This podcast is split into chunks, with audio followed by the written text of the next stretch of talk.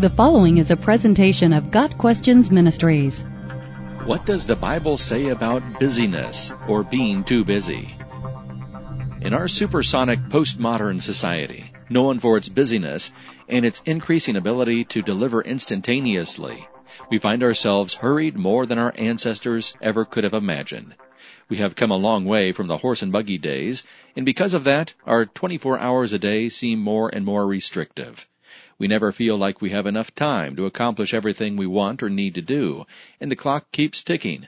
Amid maintaining a 1500 calorie diet, picking up the kids from soccer practice, and keeping our car insurance current, we can somehow lose touch with what is really important.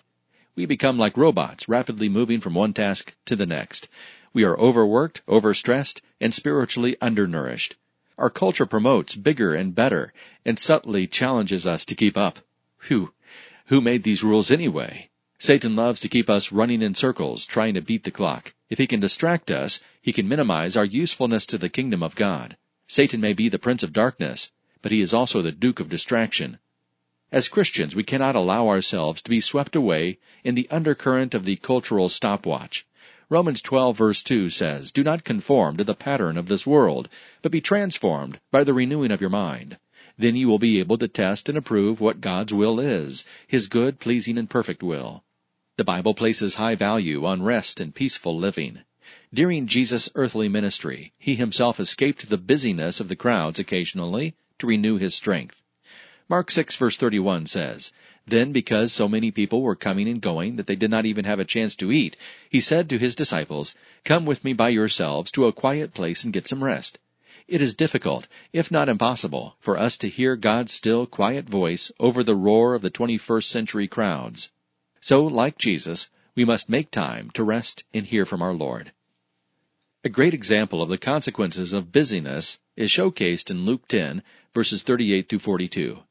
As Jesus and his disciples were on their way, he came to a village where a woman named Martha opened her home to him.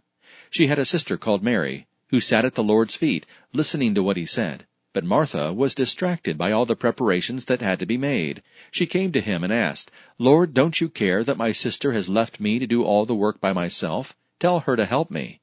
Martha, Martha, the Lord answered, you are worried and upset about many things, but few things are needed, or indeed only one. Mary has chosen what is better, and it will not be taken away from her. If we are honest, most of the time we resemble Martha more than Mary. We rush around doing what needs to be done, while missing the glimpses of Jesus all around us.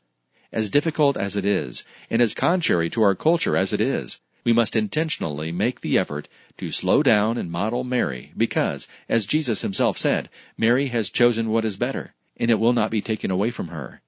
Philippians 4 verses 6 and 7 says, Do not be anxious about anything, but in every situation, by prayer and petition, with thanksgiving, present your requests to God. And the peace of God, which transcends all understanding, will guard your hearts and your minds in Christ Jesus.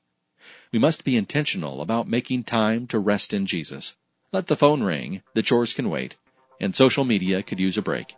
Those things are not eternal. Jesus is eternal. Let us make the effort to sit at His feet and enjoy Him, rather than miss Him like Martha did, because she was fussing over the dishes. Isaiah 55 verse 6 says, Seek the Lord while he may be found.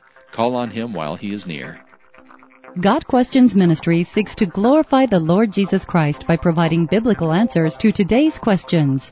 Online at GotQuestions.org.